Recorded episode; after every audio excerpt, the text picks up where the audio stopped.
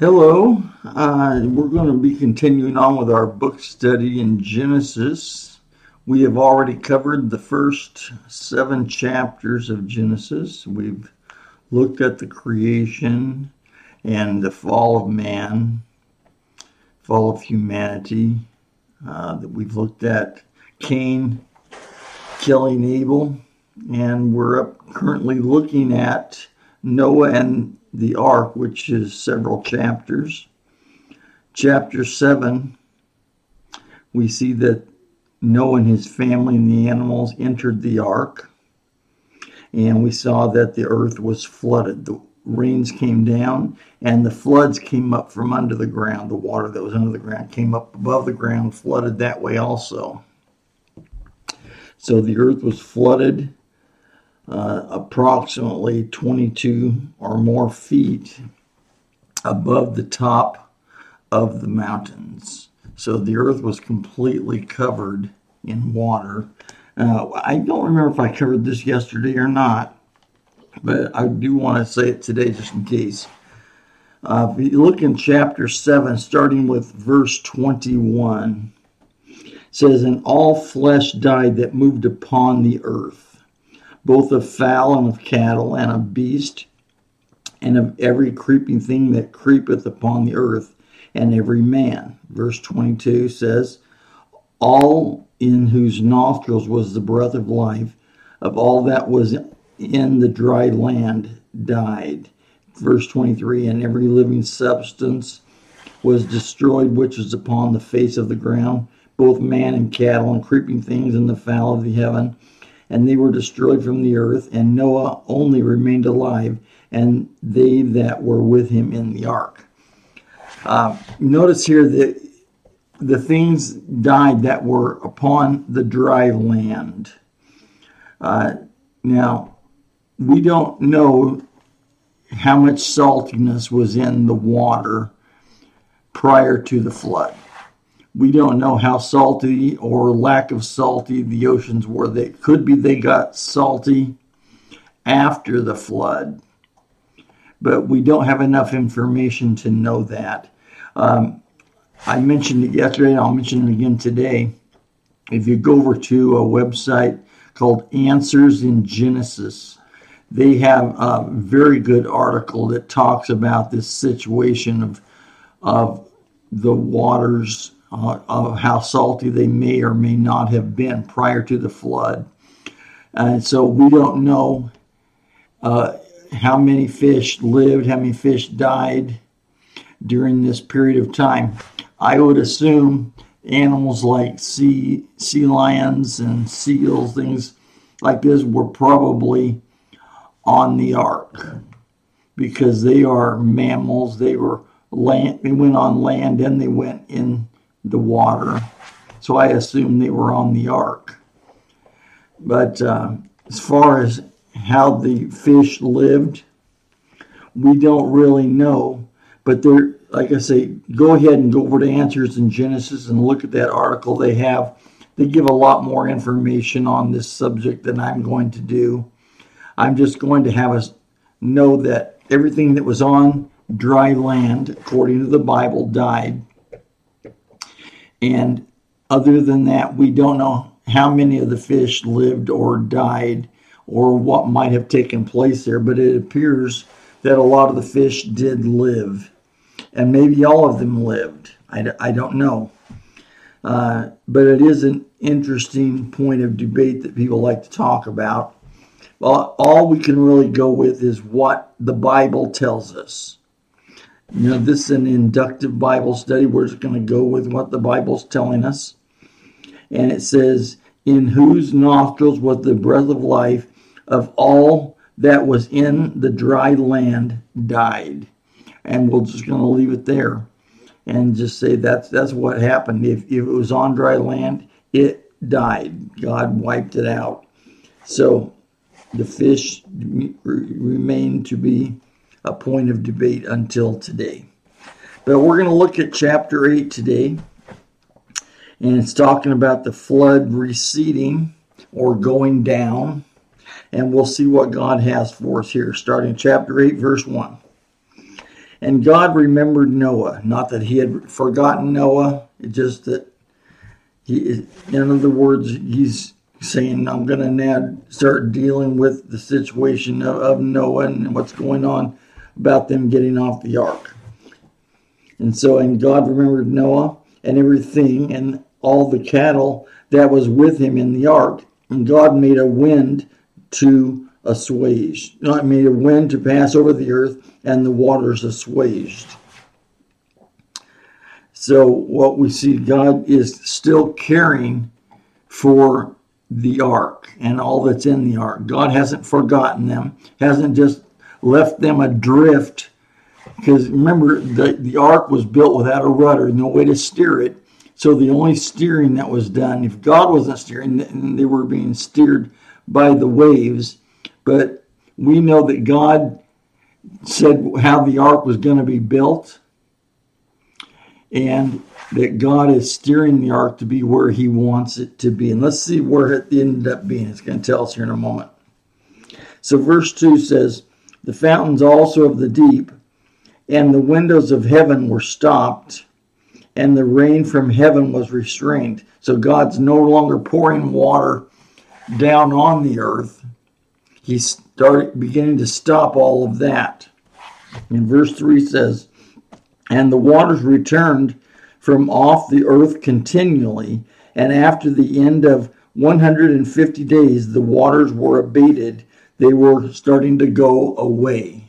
So the water was starting to recede. And verse 4 says, And the ark rested in the seventh month, on the seventeenth day of the month, upon the mountains of Ararat. Uh, so it's over there in the Middle East, Mount Ararat. And there have been many people actually that have gone up there on Mount Ararat. And some, you can take this for the truth or not. You, there are many people that believe they have found the ark. And there have been some that even said they've been able to go inside the ark. Again, take it for with a grain of salt, whether you believe it or whether you're not believing it. It's up to you. But there have been some that believe they have found the ark right dimensions, and there's even been some pictures, whether they're real pictures or not. I'm not going to say that, whether they're true or not. Just going to say some people believe they have found the ark, and I believe God could have preserved the ark. If God wants to, God will preserve it. So after 150 days, the water started going down. Verse 4.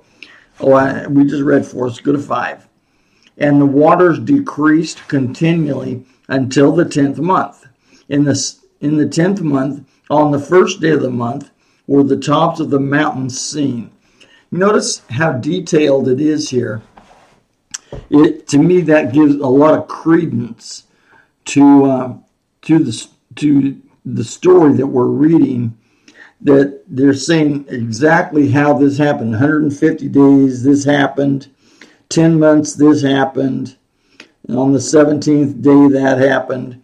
And on Mount Ararat. That, to me, that's giving a lot of detail that really helps us prove about the ark. And you know, the world doesn't want us to prove the ark exists because they want us to believe that God doesn't exist. But I believe the ark was built, and it wouldn't surprise me if the ark was still able to be found. I, if, to me, it won't change my faith if we can't find the ark, but it, certainly it would increase my faith if we did find the ark. And how do you stand on the story of the ark? uh, verse number six. It says, And it came to pass at the end of 40 days that Noah opened the window of the ark which he had made. God told him to make one window. Now, some people think this one window was one window that went around the top piece of the ark, the very top. So it would have been a long window. I don't know if that's true. I don't know if it was more of a rectangle window or if it was more of a window that went around the top part of the ark. But I will say, it says that he opened the window of the ark which he had made. And he sent forth a raven, which went forth to and fro until the waters were dried up from off the earth. Now, there's going to be two different birds he's going to send out. First, he sends out a raven, and it says the raven just went to and fro until the waters were dried up. And now the raven, uh, it's the kind of bird that can eat what's called carrion, and carrion is uh, basically roadkill. So if there had been any dead animals floating around, the raven could have eaten that type of thing and lived. That's, they're able to do. There are certain birds that are able to eat carrion, and so um, it wouldn't be surprising if the raven found things to eat along the way because there was a lot of things that died in the flood. And then verse 8 says, Also he sent forth a dove from him to see if the waters were abated from off the face of the ground. So now he also sent forth a dove. First a raven, then he sent forth a dove. A dove could not survive like a raven could. A dove would have had to come on back, it wouldn't be able to stay flying for that amount of time. And so verse 9 says, But the dove found no rest for the sole of her foot, and she returned unto him into the ark. For the waters were on the face of the whole earth. Even though the waters are receding, there's still water everywhere. And it says, then he put forth his hand and took her and pulled her in unto him into the ark. So the dove went out looking to see if the waters had receded enough for her to land, and the waters, while they had gone down, had not receded enough for her to find a place to call home. So verse 10 says, Now think about it. You're the only people alive in the world. Everyone else has died because of the flood, all the animals, all the people, just you. And you look out and all you see is water. Now, I'm not saying Noah didn't have faith in God because clearly he did because God found him to be a righteous person. However, that would be a little bit unnerving just to look out and see all this water and you're thinking to yourself, when is this water going to subside? Is it going to go down? Are we going to find uh, some time that we can finally get out of the ark, and when will that be? You know that had to be running through Noah's mind. That's not a lack of faith in God. That is just naturally thinking through the process. That's why he was sending out the raven and the dove to find out can we get out of this ark? Is it going to be a possibility? says he wants to know. They don't want to spend the rest of their life having to live in the ark, and I don't blame them. But I will say, I'm sure they're glad they're in the ark because it's the only place of safety right now. And they'd gone through that great big storm. So, verse 10 says, And he stayed yet other seven days, and again he sent forth the dove out of the ark. Now, the raven's still doing its thing. Now he sent the dove out a second time. And after seven days, he sent the dove out. And it says, And the dove came into him in the evening. And lo, in her mouth was an olive leaf plucked off. So Noah knew that the waters were abated from off the earth. So at least the water had gone down enough that uh, the, the, the dove was able to see the top of a tree, the leaf, the leaves at least of the top of a tree, and so he plucked off a leaf and brought it back to Noah. Wasn't that wonderful? So that gave Noah and his family some hope that, hey, the water is starting to recede. And as the water recedes, the, the ark began to go down with it and get closer to dry land. Verse 13 says, And it came to pass in the six hundredth and first year, in the first month, the first day of the month, the waters were dried up from off the earth. And Noah removed the covering of the ark and looked, and behold, the face of the ground was dry. The covering, I think, is where, where the window was. I'm not real clear about it, but I think the covering was where the um, where that window was, and they could pull it pull it back. And it says, and he looked, and behold, the face of the ground was dry. And verse 14 says, and in the second month, on the seventh and twentieth day of the month, was the earth dried.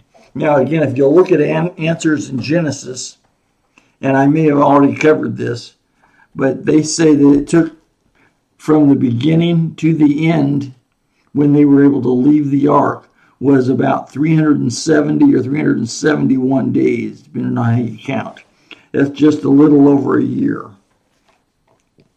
Uh, in verse 15 says, And God spake unto Noah, saying, So God had not forgotten Noah and his family. God was still looking out upon them, and now God decides to speak to Noah. And that would have been a comforting words because we don't know if God was speaking to them throughout this whole long year they've been in the ark. They just probably pretty much had to put their faith in God that He was going to take care of them and keep the ark afloat. And because they had done all that God told them, they built the ark the way that God said. But now God is speaking to Noah and his family. And it says, he, God said, Go forth of the ark, thou and thy wife, and thy sons, and thy sons' wives with thee. 17 says, Bring forth with thee every living thing that is with thee of all flesh, both of fowl and of cattle, and every creeping thing that creepeth upon the earth, that they may breed abundantly in the earth, and be fruitful, and multiply upon the earth. And that's what the Lord said to Adam and Eve originally to be fruitful and multiply. You know, fill up the earth with people. Let the animals fill up the world with animals. So God is just giving them the command as he did before with Adam and Eve. Now he's telling Noah and his family, go on out, send the animals out, let life begin again. Let the world be repopulated. And verse 8, 18 says, And Noah went forth, and his sons, and his wife, and his sons' wives with him. So there was total of, the, of eight of them. Everyone that was in the ark was married. And that is a relevant thing that we're going to talk about at a future time. Uh, verse 19 Every beast, every creeping thing, and every fowl, and whatsoever creepeth upon the earth, after their kinds, went forth out of the ark. You know, it's, it's an interesting thing. I think about it there must have been everything in there caterpillars, there must have been spiders up in the corners, all different kinds of spiders that creep upon the earth. They, they creep upon the earth.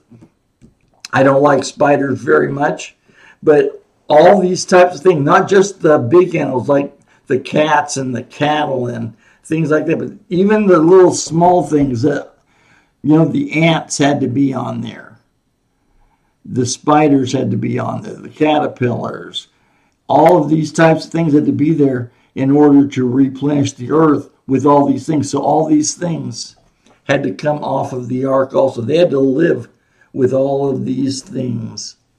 And uh, it might, might have been a hard thing to do during that, that year they were there. But now God is saying, let all of these things, you and all of the animals and everything that creepeth, let it go ahead and come off the ark and begin to live according to how it's supposed to be living.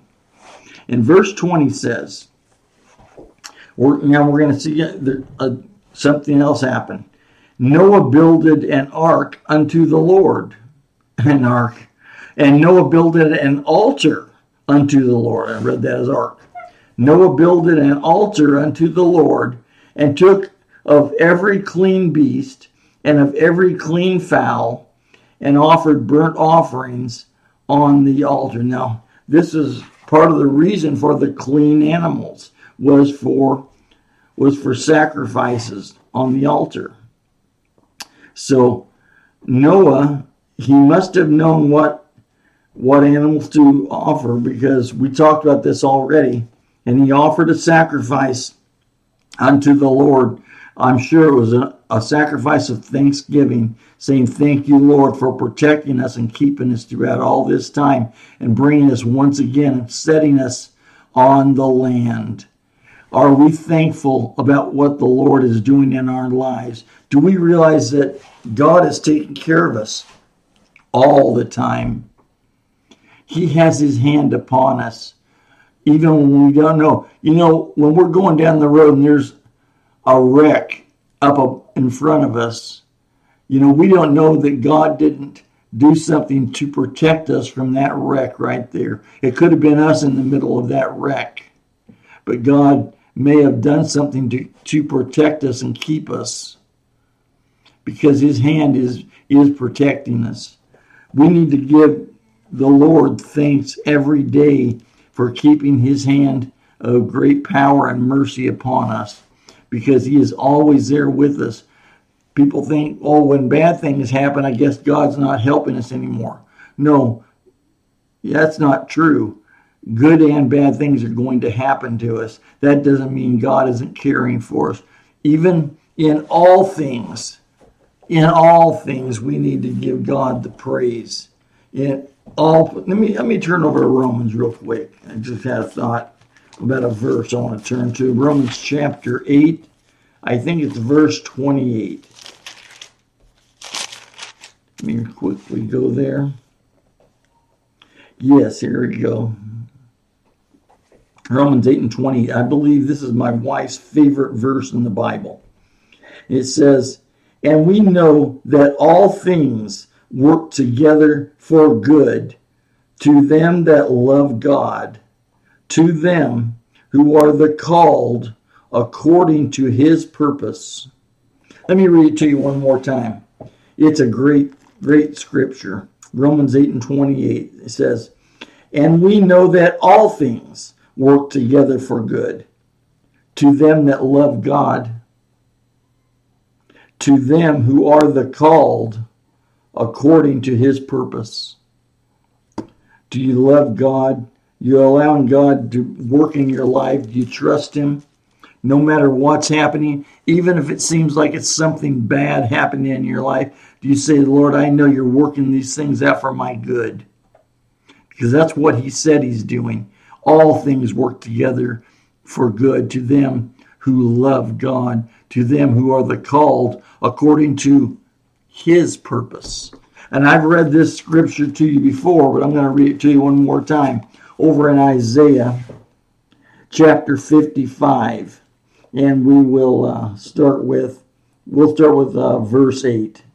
Isaiah 55 and 8. He says, For my thoughts are not your thoughts, neither are your ways my ways, saith the Lord. For as the heavens are higher than the earth, so are my ways higher than your ways, and my thoughts than your thoughts. And yeah, there's a little bit more, but I'll stop there. God's ways are not our ways. His thoughts are not our thoughts because He is so much higher than us. We need to put our faith and our trust in Him. This is a faith program we're in. We are to put our faith in Him. I'm going to read you one more verse I just thought of. We're in the book of Hebrews. It's in the New Testament in Hebrews. Uh, chapter uh, verse, I mean, chapter 11, verse might be 6. Let me turn to it real quickly here. I didn't have these plans, so I'm almost there.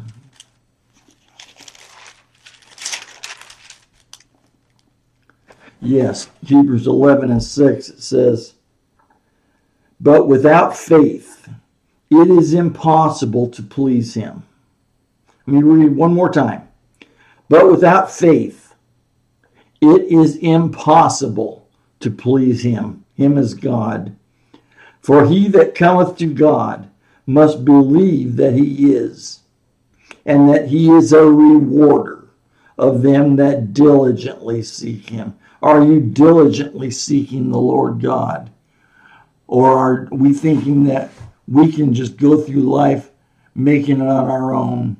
I don't want to go through life trying to make it on my own. I want God right there next to me, helping me and guiding me.